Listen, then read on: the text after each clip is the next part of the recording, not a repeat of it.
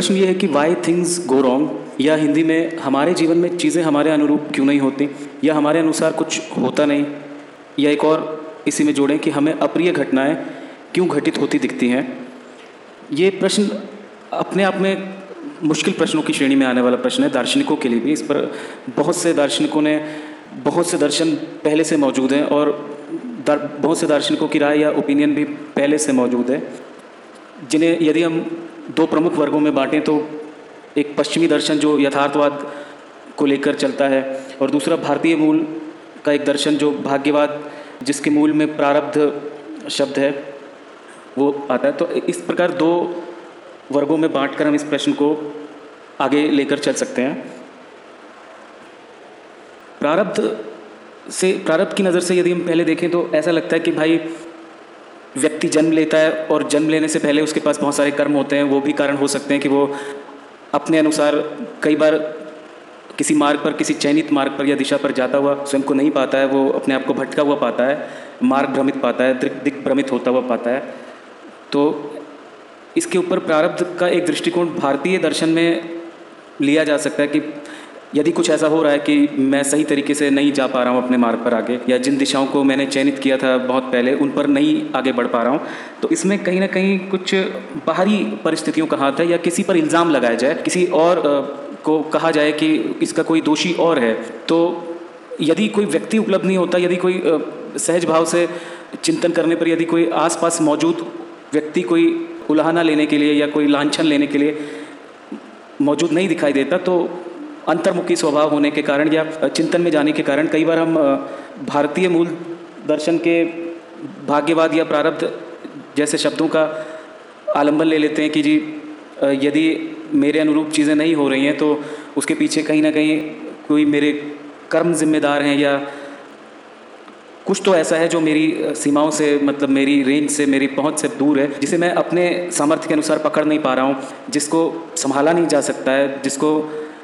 जिसको जांचा परखा नहीं जा सकता है कि ये ये क्यों हो रहा है? मतलब ये ये मेरी समझ से बाहर की चीज़ ऐसे कैसे घटित हो रहा है कि मेरे अनुसार चीज़ें नहीं हो रही हैं?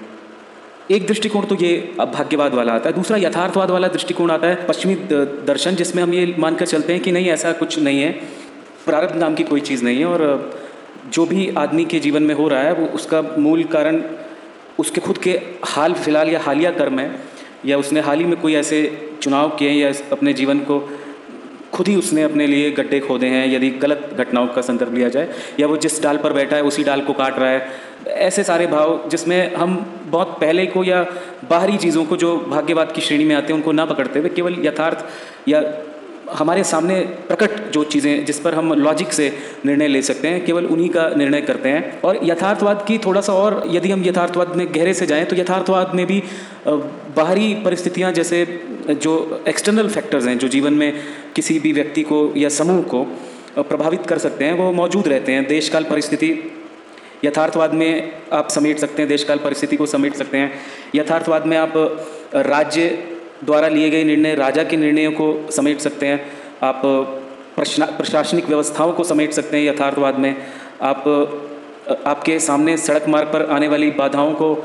जिसमें सड़क का निर्माण सही तरीके से नहीं किया गया या सड़क पे मौजूद गड्ढा है तो उसमें आप प्रशासनिक व्यवस्थाओं को घसीट सकते हैं। तो यथार्थवाद में कारण उसी समय आप मतलब अपने जो वर्तमान जीवन है, जो एक टाइम फ्रेम में आप जी रहे हैं, उसी में ही आप ढूंढते हैं। और आप ये देखते हैं कि मेरा जो ये जीवन है, इसमें मैंने ऐसे क्या क्या कर्म किए हैं या ऐसा क्या क्या चुनाव मुझसे हुआ है सही, जिसकी वजह से मैं अच्छा महसूस कर रहा हूँ या अपनी दिशाओं में आगे बढ़ा चला जा रहा हूँ, या दूसरा, इसी जीवन में मैंने ऐसे क्या क्या चुनाव किए हैं जो मूर्खतापूर्ण रहे हैं और जिनके कारण मैं अपने मार्ग से भिन्न दिशाओं में चला जा रहा हूँ। और मुझे ऐसा महसूस हो रहा है कि चीज़ें मेरे अनुसार नहीं हो रही या चीज़ें गलत हो रही हैं। तो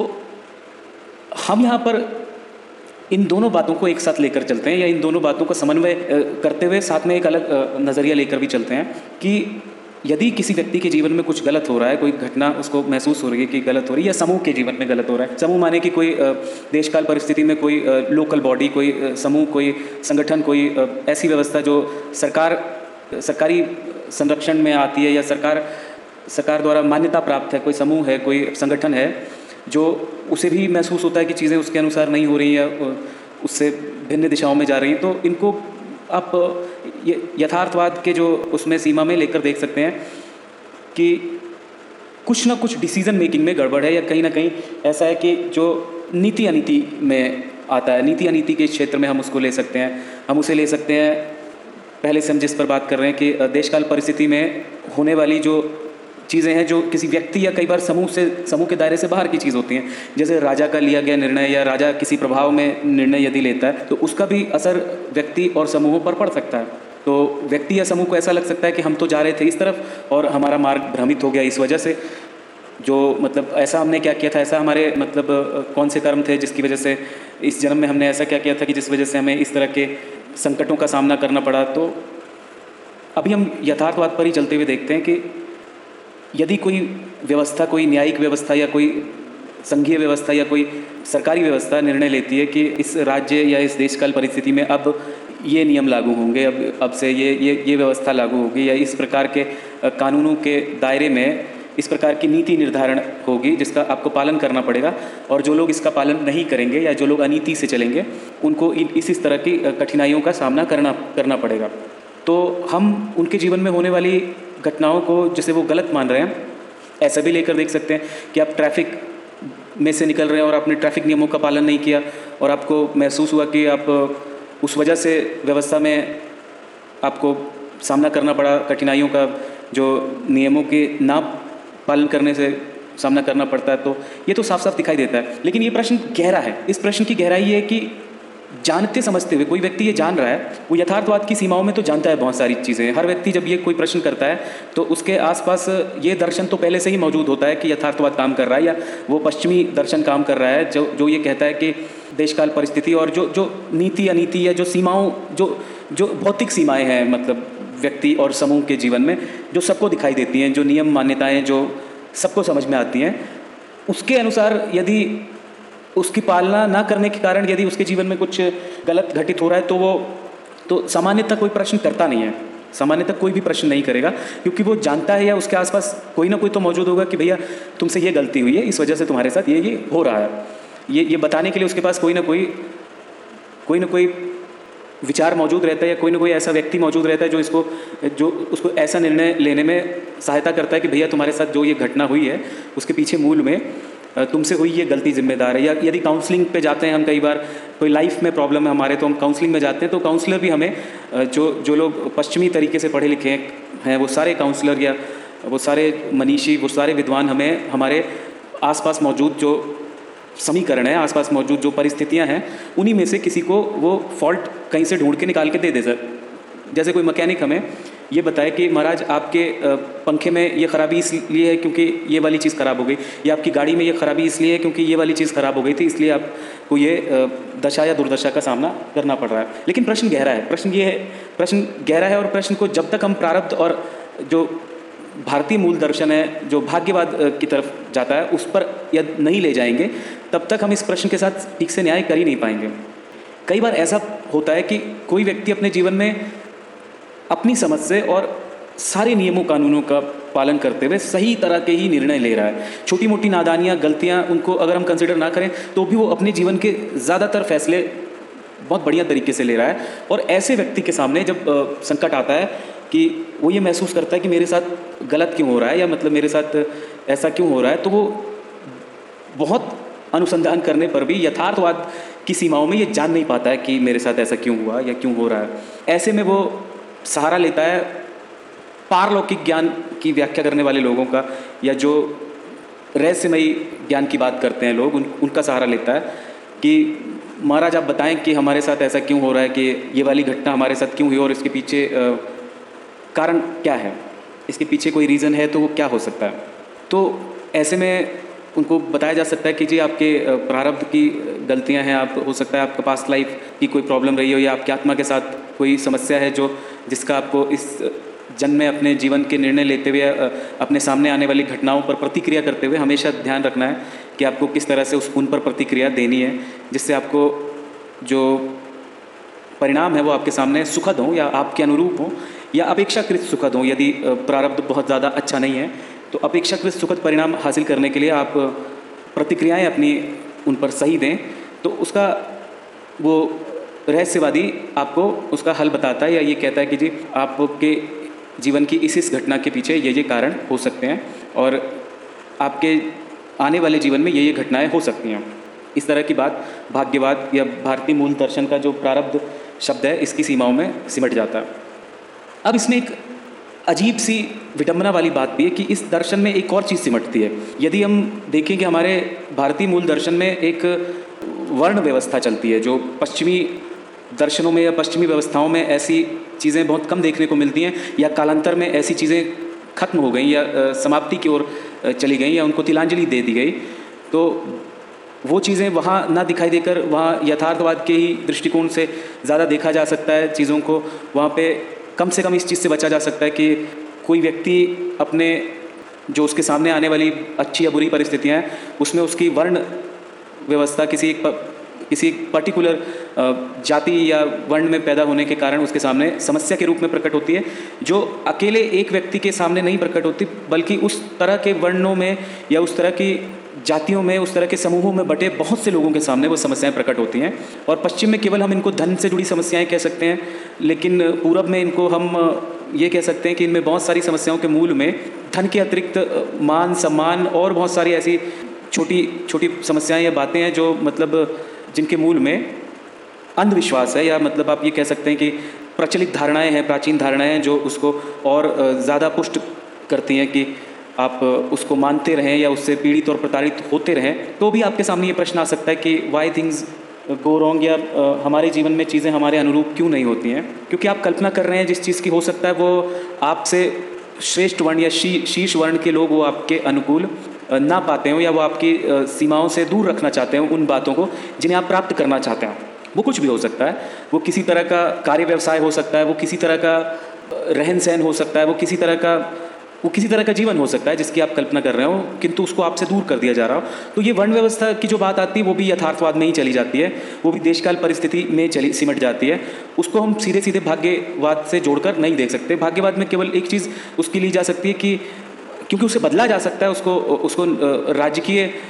सुधारों से मतलब राज्य के द्वारा किए सुधारों से बदला जा सकता है, इसलिए उसे हम यथार्थवाद के दर्शन में ही रखेंगे। लेकिन जो नहीं बदला जा सकता, वो जो सब पर समान रूप से लागू होता है, जो व्यक्ति पर लागू होता है, जो बॉडी पर लागू होता है, वो ये है कि कुछ चीज़ों को आप कंट्रोल कर ही नहीं सकते हैं। कुछ चीज़ों को आप महसूस ही नहीं कर सकते हैं कि उसको आप बदल सकते हो। तो वो सारी बातें इसमें चली जाती हैं, क्या कहते हैं, आपके भाग्यवाद में या फिर रहस्यवाद में सिमट कर चली जाती हैं। वो भी तब तक रहती हैं जब तक उनकी आप ठीक से व्याख्या ना कर पाएँ, या जब तक आप उनको निकाल कर, या जब तक नए अनुसंधान ना हो, तब तक आप उनको वहाँ से निकाल कर दूसरे दर्शन में नहीं समेट सकते हैं। तो जैसे कुछ शब्दों को भाग्यवाद की सीमा से निकाला जा सकता है उनमें से यश, अपयश जैसे शब्द कीर्ति, अपकीर्ति जैसे शब्द की मतलब मान, सम्मान, ऐसे, ये सारे शब्द हैं जिनको आप भाग्य के दायरे से निकाल कर यथार्थवाद की सीमाओं में ला सकते हैं। और ये, इनको आप एक समय ऐसा आ सकता है कि आप ईश्वरीय न्याय का जो भय है उसके दायरे से बाहर निकाल सकते हैं जो भाग्यवाद की ही सीमा में आता है। तो ऐसे बहुत सारे ऐसे, शब्द हैं या चिंतन हैं जिनको हम निकाल सकते हैं और जिनको हम एक दायरे से निकाल कर दूसरे दायरे में ला कर देख सकते हैं और ये जानने की और समझने की कोशिश कर सकते हैं कि सही मायने में ये जो प्रश्न है, मूल प्रश्न है कि वाई थिंग्स गो रॉन्ग कि हमारे जीवन में चीज़ें हमारे अनुरूप क्यों नहीं होती। तो एक और इसमें हम बात जोड़ सकते हैं अभी कि कई बार ये होता है कि यथार्थवाद के दृष्टिकोण से यदि हम देखें इस बात के ऊपर तो कई बार ऐसा होता है कि प्रोजेक्शन ऑफ़ बिलीफ नाम के कि लोग, समूह में या कोई वर्ग समूह समाज का एक वर्ग समूह या एक चिंतन करने वाला, एक एक दूसरे तरह का चिंतन करने वाला वर्ग समूह, एक दूसरे तरह के भिन्न तरह के चिंतन करने वाले वर्ग समूह या व्यक्ति पर अपने विचार थोपता है। प्रोजेक्टिंग ऑफ़ बिलीव्स की बात है यहाँ कि वो आपको ये बताता है कि आदर्श जीवन की कल्पना दूसरे की आँख से कैसे करें। माने इस बात को और गहरा से समझते हैं कि बहुत सारे लोग अपनी राय रखते हैं, अपने ओपिनियन रखते हैं कि आदर्श जीवन की कल्पना ये है कि हमारे लिए आदर्श जीवन ये है और आदर्श जीवन की कल्पना ये है। या ऐसा होना चाहिए, सुबह इतने बजे उठना चाहिए, शाम को इतने बजे सोना चाहिए, ये खाना चाहिए, ये पीना चाहिए, ऐसे ऐसे घूमना चाहिए, ऐसे नहीं घूमना चाहिए। शाम को सात बजे के बाद कानून व्यवस्था ये कहती है कि आप वहाँ जाएँ, ना जाएँ, आप घर से बाहर निकलें, ना निकलें। ये ये एक वर्ग समूह के विचार, दूसरे वर्ग समूह पर थोपने जैसी बात है। और यहाँ पे हम यही कह सकते हैं कि प्रोजेक्शन ऑफ़ बिलीव्स है। अपनी मान्यताओं को दूसरे पर गढ़ देना और उसको गढ़ने से मिलने वाले लाभ। और ये हम ये कह सकते हैं कि एक वर्ग समूह को, दूसरे वर्ग समूह पर एक खास तरह के विचार थोपने के बाद, एक लाभ प्राप्त होने की जो आशा होती है, उस रहस्य के अंतर्गत, उस उस उस छद्म के अंतर्गत इस बात को रखा जाता है कि आप ये मानिए, आप ऐसे रहें, आप ऐसे खाएँ, ऐसे पिए, ऐसे जिए, और यदि आप ये सब नहीं करते हैं तो आपके सामने ऐसी परिस्थितियाँ आ सकती हैं जिन्हें गलत कहा जा सकता है, जिन्हें कुछ समाज का कुछ वर्ग ही गलत कहेगा। और आपको वो मानना पड़ेगा कि आपके साथ गलत है। फिर आप मन में ये सोचेंगे कि मेरे साथ ऐसा क्यों होता है या हमारे जीवन में चीज़ें हमारे अनुरूप क्यों नहीं जाती, क्यों नहीं होती हमारे अनुरूप? आपका अनुरूप आपका अनुरूप नहीं है। आपका अनुरूप प्रोजेक्शन ऑफ़ बिलीव्स है। आपकी मान्यताएँ आपकी मान्यताएँ नहीं है। वो प्रोजेक्शन ऑफ़ बिलीव्स है। और वो बिलीव्स आपको तंग करते हैं। वो वो बिलीव्स आपको कहते हैं कि आप सफल हैं या असफल हैं। हो सकता है आपके पास जीवन में सुलभ सारी व्यवस्थाएँ, सारी चीज़ें पहले से ही हों। कि जो आप प्राप्त कर सकते हैं, जो आप अपने सामर्थ्य के अनुसार प्राप्त कर सकते हैं, वो सब कुछ आपके पास पहले से ही हो। और आप अपेक्षाकृत एक सुखद जीवन जी रहे हो, जिसपे ये कभी, जिसपे ये कल्पना की भी ना, की भी नहीं जानी चाहिए कि आपके जीवन में कुछ पूरा भी हो रहा है आपके अनुरूप नहीं हो रहा। तो ये प्रश्न अपने आप में बहुत जगह तो लागू ही नहीं होता कि हमारे जीवन में या चीज़ें गलत क्यों जाती हैं। तो ये ये ये प्रश्न मूलतः लागू ही नहीं होता। बहुत सारी समस्याओं में ये बात लागू ही नहीं होती। ये प्रश्न मतलब सार्थक नहीं है। ये ये प्रश्न अपने आप में एक भ्रामक प्रश्न, की श्रेणी में रखा जाने वाला प्रश्न है। इसको मान्यता इसलिए मिलती है, इसको स्थापना इसलिए मिलती है कि कोई भी व्यक्ति, कोई भी समूह ये मान बैठता है कि हम लोगों के साथ कुछ बुरा हो रहा है, हम लोगों के साथ कुछ चीज़ें गलत जा रही हैं। तो प्रबुद्ध वर्ग या विशिष्ट वर्ग जो जानता है कि इतना कुछ गलत नहीं है, लेकिन इसको बता दिया जाए कि इनके साथ कुछ गलत हो रहा है या ठीक है, तुम्हारे साथ कुछ गलत ही हो रहा है तो उसमें ये बात मन में घर कर जाती कि हाँ यार, हमारे साथ तो कुछ गलत हो रहा है या हमारे अनुकूल चीज़ें नहीं हो रही हैं। तो ये विषाद कि हम ये मान बैठते हैं कि हमारे अनुकूल चीज़ें नहीं घटित हो रही हैं, जबकि ज़्यादातर ऐसा नहीं होता। ज़्यादातर चीज़ें हमारे अनुकूल घटित हो रही होती है, जो हमें प्राप्त होना चाहिए, वो हमें प्राप्त होता है। लेकिन एक भ्रम रहता है कि भैया, आपके अनुसार चीज़ें नहीं हो रही हैं, आपके अनुकूल नहीं हो रही। कल्पना कीजिए, एक विद्यार्थी है जो बहुत ज़्यादा पढ़ने में कुशल नहीं है या उसकी परिस्थितियाँ नहीं है कि वो उतना ज़्यादा पढ़ सकता है, या वो किसी भी सीमा को उतनी जल्दी पार कर सकता है जितनी जल्दी एक दूसरा विद्यार्थी पार कर सकता है, जिसके पास दूसरी तरह की परिस्थितियाँ हैं या जो दूसरे तरह के एनवायरनमेंट में है, या दूसरे तरह के कार्य करने के लिए सुखद हालात उसके आसपास हैं। तो वो, यदि हम उसकी आदर्श जीवन की कल्पना से हम देखेंगे इस चीज़ को, कि मेरे जीवन में तो चीज़ें सही नहीं हो रही, मेरे जीवन में चीज़ें उस व्यक्ति के जीवन की तुलना में गलत हो रही है या मतलब जबकि निजी विचित्रता, निजी जीवन के की सीमाओं में बहुत कुछ बेहतर हो रहा है, लेकिन क्योंकि दिखाया ऐसा जा रहा है, प्रोजेक्ट ऐसा किया जा रहा है, सोसाइटी, सोशल नॉर्म्स ऐसे हैं जो आप, जिसको समाज माने बैठे हैं, जो एक अलग वर्ग है, दूसरे वर्ग को आप समाज माने बैठे हैं, जबकि आप एक दूसरे वर्ग से ताल्लुक़ रखते हैं, या आप एक दूसरे देश से ताल्लुक़ रखते हैं, आप एक दूसरे देश की मान्यता को अपने आप में अपना लेना चाहते हैं, जो आपकी देशकाल परिस्थिति में आपके लिए उपयुक्त नहीं है तो ऐसे में आपके सामने ये प्रश्न बार बार खड़ा हो जाएगा कि why things go wrong with me with life और वट एवर किसी भी उसमें कि हमारे साथ चीज़ें हमारे अनुरूप क्यों नहीं होती? ये बार बार प्रश्न खड़ा हो जाएगा और इस प्रश्न को और बल देना या इस इस इस, इस प्रश्न को मन में घर बनाए देना कि इस प्रश्न के ऊपर दबाव डालना बार बार कि आप इसी पर चिंतन कीजिए ये निराशावाद नैराश्य की ओर ले जाता है। और ये किसी के साथ भी घटित हो सकता है, बड़े से बड़े प्रबुद्ध विद्वान मनीषियों के साथ घटित हो सकता है कि उनको ये बात बार बार उनके सामने आए कि यार हमारे साथ कुछ ठीक नहीं है, कि हमारे साथ गलत हो रहा है कुछ, जबकि रियलिटी में, भाग्यवाद में उनका प्रश्न कई बार लेने के लायक ही नहीं होता। वो यथार्थवाद की सीमाओं में ही होता है, या वो एक प्रोजेक्शन ऑफ़ बिलीफ होता है जो भी यथार्थवाद की सीमा में लाए जा सकने वाला दर्शन है, कि आदर्श जीवन की कल्पना हम किसी और से लेते हैं और अपने जीवन पर लागू करते हैं उसको और फिर ये सोचते हैं कि हमारे अनुसार तो चीज़ें हो ही नहीं रही हैं। और इससे नैराश्य उत्पन्न होता है अपने अंतर मन में और उसको हम लिए चले जाते हैं, उसको हम ढोए चले जाते हैं और ये सोचते हैं कि कि चीज़ें हमारे अनुकूल नहीं हो रही हैं। लेकिन केवल इतना ही नहीं है कि हम इसको कुछ चीज़ों को निकाल कर अलग कर देते हैं या उस दूसरी श्रेणी में लाकर वहाँ पर उसको मैनेज कर सकते हैं या मैनेज करने के दायरे में ले आ सकते हैं। ऐसा बहुत कुछ है जिसको जाना नहीं जा सका है, जिसके, जिसकी व्याख्या करनी मुश्किल है जो सही मायने में भाग्यवाद या रहस्यवाद की सीमाओं में आता है उन वजहों से कुछ चीज़ें गड़बड़ होती हैं या ऐसा लगता है कि वो गलत हो रहा है कि हम कि हमारे जीवन में चीज़ें हमारे अनुरूप क्यों नहीं हो रही हैं? ऐसा ऐसा लगता है कई बार। लेकिन मेरा मानना ये है या इस पर हमारा मानना यह है कि ज़्यादातर प्रश्न 80 से 90 प्रतिशत जो प्रश्न हैं वो यथार्थवाद की सीमाओं में सिम, सिमट जाने वाले या समेट लिए जाने लायक प्रश्न हैं कि वाई थिंग्स गो रॉन्ग और बहुत कम ही ऐसे बहुत थोड़े से ऐसे प्रश्न हैं जो हम रहस्यवाद से अभी निकाल कर यथार्थवाद में नहीं ला सकते हैं, या भाग्यवाद से निकाल कर उसको भाग्यवाद से खींच कर हम यथार्थवाद की सीमाओं में नहीं ला सकते हैं। और उन्हीं प्रश्नों के लिए और उन्हीं पर चिंतन करने के लिए, उन्हीं पर तमाम तरह के दर्श, दर्शनों को समझने, सोचने के लिए आप, रहस्यवाद के बारे में बात करने वाले हम जैसे लोगों के पास आते हैं, या हम जैसे लोगों से प्रश्न, हम हम जैसे लोगों के सामने ऐसे प्रश्न आते हैं कि रहस्यवाद के अंतर्गत क्या क्या समेटा जा सकता है या क्या क्या उसको रहस्यवाद के दायरे में लिया जा सकता है? तो इस प्रश्न को 90 प्रतिशत तो हमने लगभग 80 से 90 प्रतिशत तो ये मान लिया कि ये यथार्थवाद में या पश्चिमी दर्शन की सीमाओं में समेटा जा सकने वाला प्रश्न है। बाकी भारतीय मूल दर्शन जो प्रारब्ध और भाग्यवाद की सीमा या रहस्यवाद में आता है, उसमें इस प्रश्न का केवल दस प्रतिशत के आसपास ही हमें दिखाई देता है। किसी और को ज़्यादा दिखाई देता हो तो हमें वो बताए या हमसे साझा करें कि कैसे उसको ज़्यादा दिखाई देता है कि दस प्रतिशत से भी ज़्यादा प्रश्न है जो आते हैं क्या कहते हैं भाग्यवाद की सीमाओं में नॉर्मल जीवन में दिखाई देने वाले जीवन में जो सामान्य व्यक्ति का जीवन एक दर एक एक, एक दर्शन एक टिप्पणी ये भी हो सकती है कि आप ये कहिए कि भाग्यवाद की सीमा में या प्रारब्ध की सीमा में तो सब कुछ आता है। वो आप उसको नब्बे दस ले सकते हैं कि दस दस प्रतिशत में आप माने कि यथार्थवाद है और बाकी नब्बे प्रतिशत भाग्यवाद है। तो वो एक अलग विषय है। उसको वैसे वर्षा लिया जा सकता है कि आप पलट दें पूरी की पूरी बात को। तो वो एक अलग विचित्र या विशिष्ट दर्शन हो जाएगा। लेकिन हम यहाँ पर वैज्ञानिक चिंतन का आलंबन लेते हुए, वैज्ञानिक दार्शनिक चिंतन का आलंबन लेते हुए रहस्यवाद को समझने का प्रयास करेंगे और भाग्यवाद को समझने का प्रयास करेंगे, प्रारब्ध को समझने का प्रयास करेंगे। तो ये प्रश्न अभी भी हम छोड़े जा रहे हैं। दस प्रतिशत इसको हम छोड़ देते हैं कि वाई थिंग्स गो रॉन्ग और इसका उत्तर जानने के लिए हम आगे प्रयास करते रहेंगे और ऑडियो रिकॉर्ड्स करते रहेंगे, अपनी बातें समेटते रहेंगे। तो इसको एक वीडियो में, एक ऑडियो में समेट लेना आसान नहीं है और आसान होना भी नहीं चाहिए क्योंकि व्यापक विषय है, बहुत वृहद विषय है। तो लेकिन हमने आज ये जाना कि 90 प्रतिशत हम इसको दो वर्गों में बांट कर नब्बे प्रतिशत हम ऐसे प्रश्नों को यथार्थवाद की सीमा में खींच सकते हैं यथार्थवाद की सीमा में समेट सकते हैं।